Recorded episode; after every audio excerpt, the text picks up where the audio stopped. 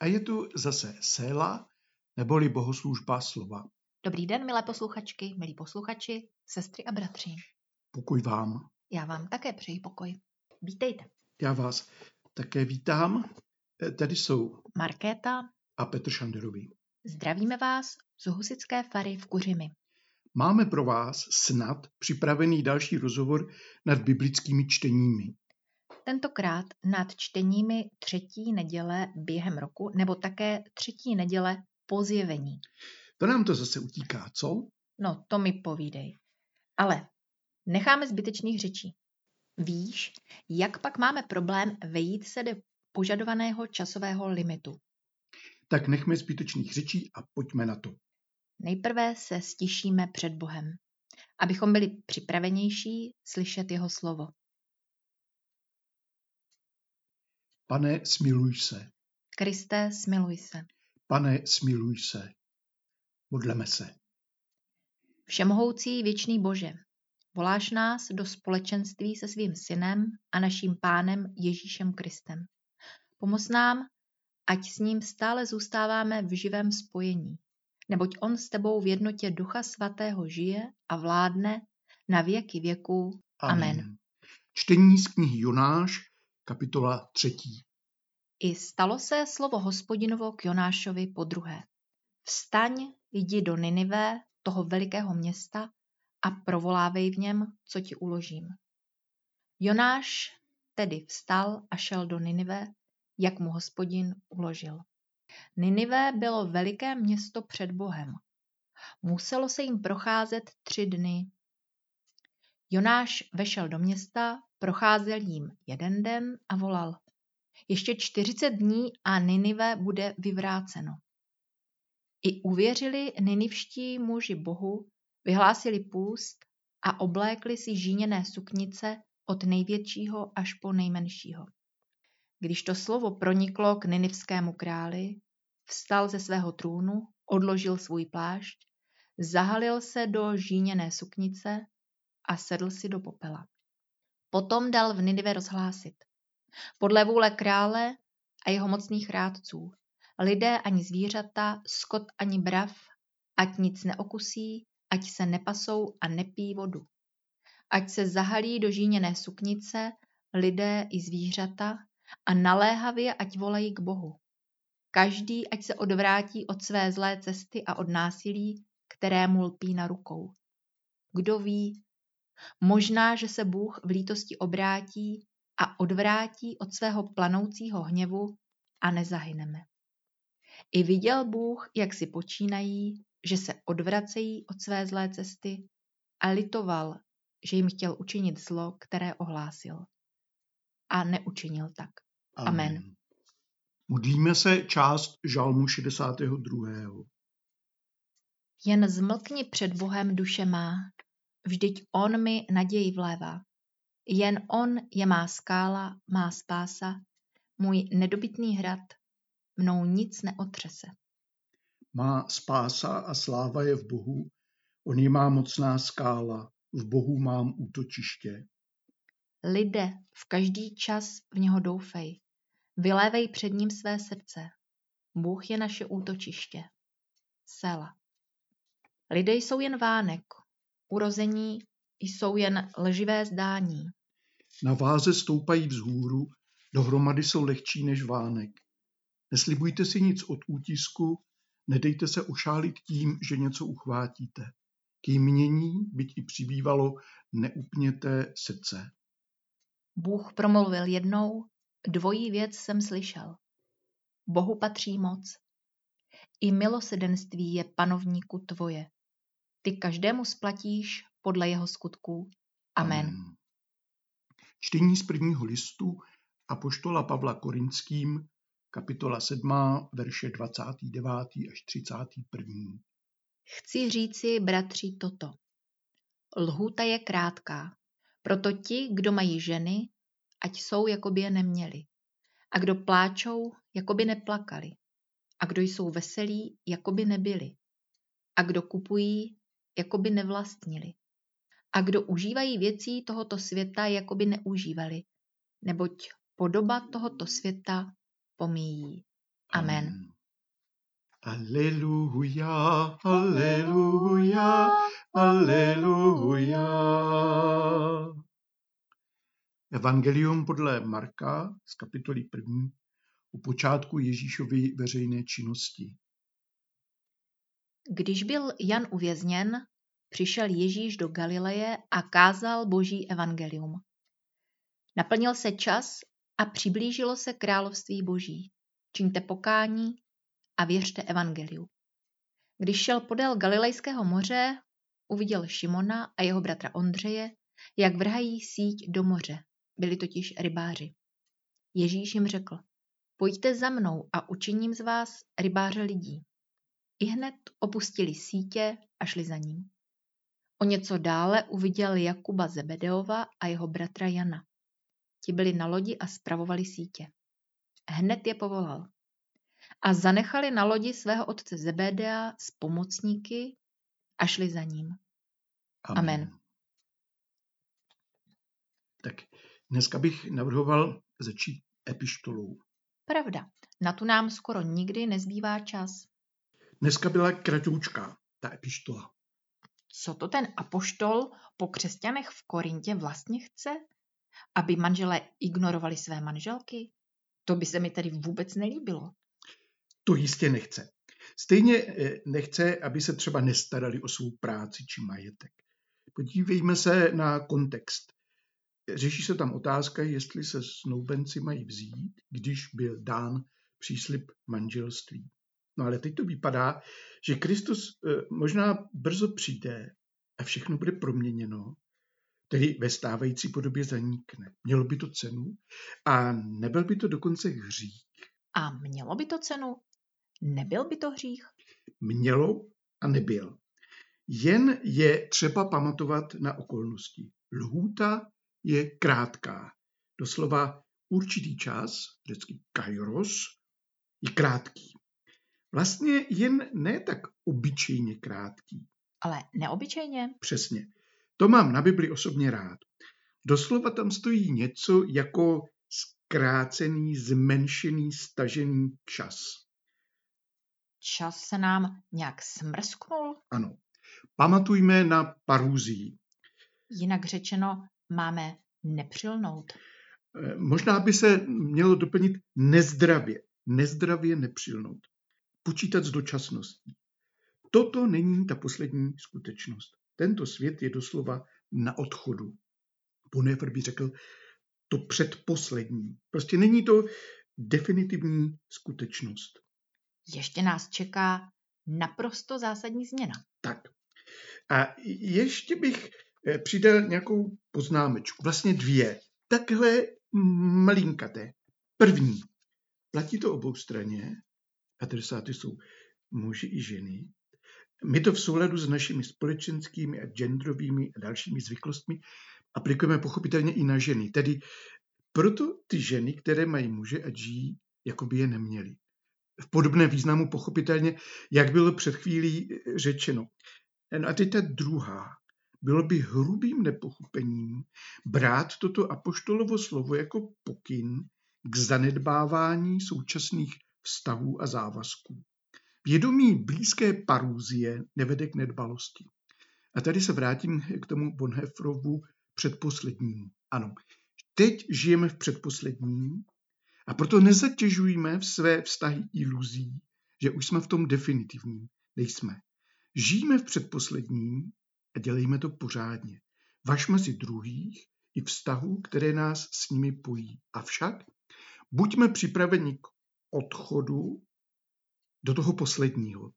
Ale na druhou stranu neskákejme moc rychle z toho předposledního k poslednímu. Eh, Bonhoeffer to napsal ve vztahu ke starému a novému zákonu, ale myslím, že to platí obecněji. No, a ještě jedna poznámečka. Mohla by být? Hm, říkáš to, jako bych byla nějaká symetrika, co ti brání v rozletu. I to já přece jen tak žertuji, však mě znáš. Já ano, ale posluchači třeba ne. No, nejsi symetrikán. Kde pak? Naopak. A teď vůbec nežertuj. Skutečně mi pomáháš a motivuješ mě. Vždyť víš, že mi v mé práci nepřekážíš, jak jsem již jednou byl pravil v rozhovoru pro jedny noviny. Ale teď už ke čtení. Jako všechno má dvě strany, tak i ta pomíjivost. Všechno tu na této zemi má konec. I trápení. Bývalý brněnský biskup Karel Pudich říkával lidem, co oni měli strach, když onemocněl, tak říkal, to nejhorší, co se mi může stát, je, že umřu. Říkal to s úsměvem jako žert a jako věřící člověk, pochopitelně. Chtěl tím říct, všechno jednou skončí. I ty nemoci, i ty bolesti a nebezpečí. A pak se setkáme s Bohem tváří v tvář. Nikdo a nic nemůže nás odloučit od lásky Boží, která je v Kristu Ježíši, našem Pánu. Amen. Starý zákon a evangelium mají dnes jakéhosi společného jmenovatele v uvěření a pokání. Poněkud problematický, jak to jenom říct, no, neúplně poslušný, nechtěl ublížit, on, on je nám hodně podobný, tak strašně moc podobný. Prostě ten Jonáš, ten Jonáš volá Ninivské k Vlastně nevolá. No máš pravdu. Chtěl jsem říct volá k pokání, ale tak to nebylo. Avšak oni pokání přesto udělají. Ano. No a v Evangeliu tam Ježíš chodí po Galileji, oznamuje příchod boží vlády a tam má být přijata vírou a pokání. A teď se na to podíváme trochu víc zblízka. Jdeme na to. Jonáš a Ninive. Ninive?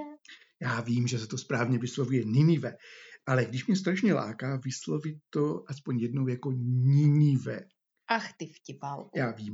Ninive eh, je jedno z hlavních měst asýrské velkoříše a je to takový symbol. Koncentruje v sobě všechno. Velikost, imperiálnost, to by se líbilo Rusům dneska, ale taky násilí, spupnost téhleté velmoci. Ninive a jeho obyvatelé představují jakési stělesnění zla. To myslitelné nejhorší. Eh, co všichni nenávidí. Fakt všichni. A právem? Jo, zkuste se zamyslet, co by tak dnes pro nás plnilo úlohu tohoto proklatého města. Jako takové, řekněme, malé mentální cvičeníčko pro lepší pochopení božího slova. Prorok má v Ninive říct hospodinovo slovo. Představte si, obyvatel jedné z porubených zemiček jim má říct, že jsou spupní zmetkové a že už mají utrum a právem na ně přijde zkáza. To samo o sobě je hodně odvážný kousek. Eh, to je něco jako píchat do sršního hnízda. Joná se tomu nejdřív vyhnul, ale poté, co strávil, jak víme, tři dny a tři noci v útrobách velké ryby, už na to změnil názor a už neuhýbá. Tak dobře a ohlásí zkázu. A pak se stane něco naprosto nečekaného. Ninivané mu uvěří. Ano, a ve dvojím smyslu. Uvěří, že má pravdu a pak taky, že má smysl dokonce i teď, když se zdá být pozdě, něco ze sebou udělat. Oni, pohané a arci hříšníci jako polena, se stávají svědky biblické víry, že pokání má smysl, i když se zdá, že smysl vlastně nemá. Nepoddají se tomu slovu jako osudu. Navzdory všemu se odvažují kát se. Modlí se, postí, činí dobrá předsevzetí. A přitom je to pravda. To znamená, že to není jen maska či převlek nebo divadílko. Ta jejich změna jde až do srdce. A Bůh to přijme, mění své plány, obrátí se. V Bibli se obrací taky Bůh? Ano. A to je tady úžasné. To je On, Bůh dá Ninive další šanci. Nám to asi tak nepřijde. My jsme nezažili Ninive na vlastní kůži. Ovšem být starozákonními Izraelci a někdo by nám vyprávěl, jak ausgerechnet celé Ninive, včetně krále a jeho povedených ministrů a generálů klečí na kolenou, sypou si hlavu popelem, pláčou nad svými hříchy a skutečně se mění, tak co si budeme myslet? Řekneme si chudák, zbláznil se. Byl dlouho na sluníčku bez čapky a teď to má. A nebo si z nás dělá šouvky. A nebo je to trapná fraška a brzo se ukáže, že to tak je, že to je skutečně fraška. Jak těžko si připouštíme tuto pravdu. Ninive. Kdyby kdokoliv jiný, ale zrovna Ninive, tu zahanbuje svatý lid. Věrný posluchač se tu musí rozpačitě ošívat. A není divu, že chudáka Jónu to pěkně naštve. Ale to už je jiná kapitola. Tak, tak, možná někdy příště. A v Evangeliu eh, Ježíš začíná veřejně mluvit. A Evangelium je zhrnuto do těchto slov zhruba. Přišel čas pro boží vládu. A po vás se chce jediné. Věřit Evangeliu a obrátit se. Vypadá to podobně jako u toho Ninive, ale zároveň se to dost odlišuje. Tak, Ninivané slyší, že nastalo odpočítávání do jejich zkázy. Tady máme pravý opak. Boží vláda představuje to nejlepší, skutečné dobro. Začíná odpočítávání k tomu nejlepšímu. Pokání v této souvislosti neznamená obrácení katastrofy, nýbrž přípravu na to nejlepší, co Bůh teď začíná. Ježíš nevolá k pokání, aby odvrátil pohromu. Volá k pokání, abychom my lidé přijali tuto přicházející boží vládu. Pokání znamená přípravu. Tradiční teologická eh, hantýrka by použila výraz disponování se. Disponovat se eh, pro boží vládu. Disponovat se pro Boha. Disponovat se? Tak, to znamená zaujmout správné místo, postoj, pozici. Dnes bychom taky možná použili jiný výraz. Jaký? No, nic originálního nečekej. Už je to taky poněkud profláklé, no, no otevřít se. Aha, no jasně, otevřít se. Ale nenapadá mě lepší, možná ještě přijmout. Ale to je dost podobné. Ovšem, boží události se prostě dějí kolem nás a jde o to, aby vstoupili i do nás a dáli se i v nás. Činit pokání, obrátit se a změnit smýšlení je to tež, anebo není? Skvělá otázka. Nastudoval jsem si k tomu nějaký materiál. Jak jinak? Tak spust. Nebojte. Dá se říct, ano, že je to totéž, jen s trochu různými důrazy. Hebrejský výraz označuje obrat, návrat, tedy otočku o 180 stupňů, jak si čelem vzad. Zdaloval jsem se od Boha, teď se zase vracím. Jde tedy o zásadní změnu. Ano, projevuje se na venek. Postím se, Pláču nad svými hříchy, stydím se, cítím se trapně. mohu si sypat na hlavu prach či popel. Starozákonní Izraelci si také natrhli oděv. To jsou projevy zármutku. Hříchem jsme totiž vstoupili do zóny smrti, do hrobu, jednou nohou do podsvětí. A teď tam to konečně dochází. To by tedy byly ty vnější věci. Jsou důležité, ale to hlavní se děje v srdci. Poznání Boha i našeho hříchu, je-li opravdové, nás zasahuje až ke kořenům. Mění se zásadně náš pohled na věci. I naše rozhodování. No a to je ten druhý aspekt. Řecký nový zákon proto používá výraz metanoia, sloveso metanoein, což je něco jako změnit pohled, eh, změnit názor. A tady jsme u té niterné proměny. Metanoia znamená jakýsi vnitřní přerod. Boží vláda přichází jako něco opravdu nového a jiného. Abychom ji poznali a přijali, potřebujeme být připraveni měnit svůj pohled. Připustit, že to může být a je jinak, jak se to vypráví v tom pověstném židovském vtipu. Novozákonní metanoia znamená otevřenost této jinakosti boží. Střed dění není v nás, nebož v Bohu, který je mocný, nekompromisní. A také vlídný a laskavý a soucitný. Boží vláda přichází v Ježíšovi, který vypadá, že nemá žádnou moc. Jedině moc samotné pravdy. To je ta moc bezmocných Václava Havla. Rozhodnout se začít už konečně žít v pravdě. Světu se jeví jako bláznovská, naivní a praštěná. Bez víry a obrácení to nikdo nemůže unést. Ale kdo má víru, pozná sílu tohoto poselství. S tím evangeliem je to takové zvláštně zamotané. Osvobozuje nás, ale něco po nás taky chce a pozná ho jenom ten, kdo mu daruje svou důvěru. Pustí si ho tak říkajíc k sobě. Může nám to připadat zvláštní, může se nám to líbit, stejně jako nelíbit. Můžeme se ptát, proč to tak je.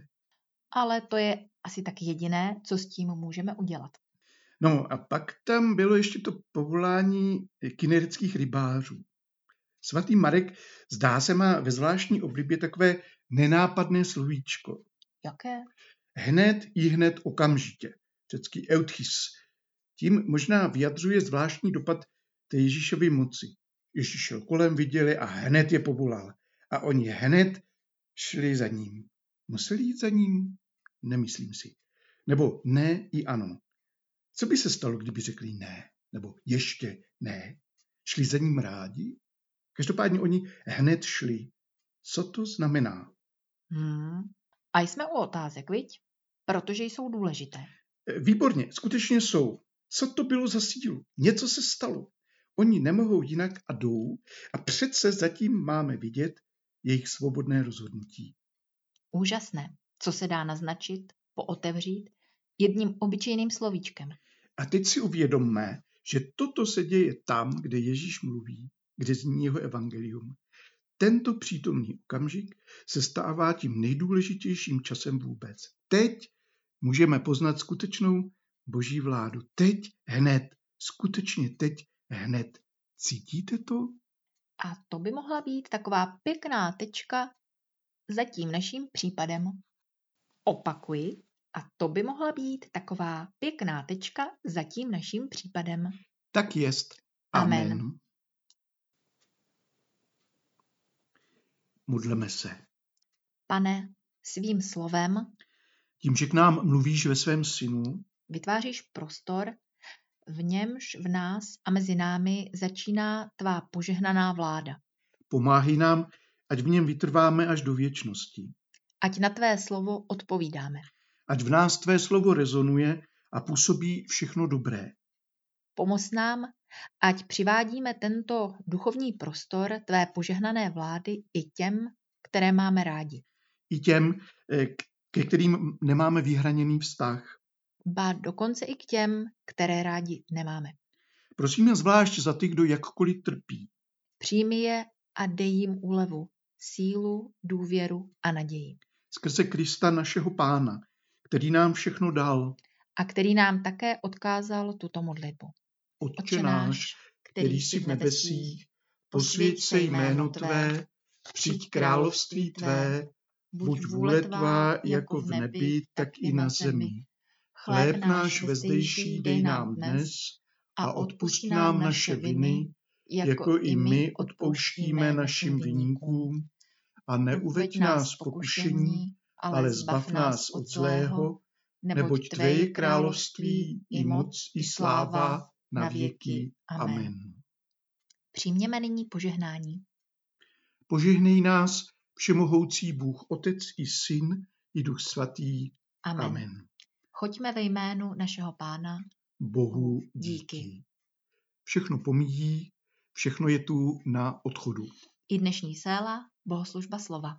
Loučíme se s vámi, milé posluchačky, milí posluchači. Zůstávejte v přítomnosti Boží. Pěknou neděli a celý týden. Děkujeme za společenství. A těšíme se za týden opět naslyšenou. naslyšenou.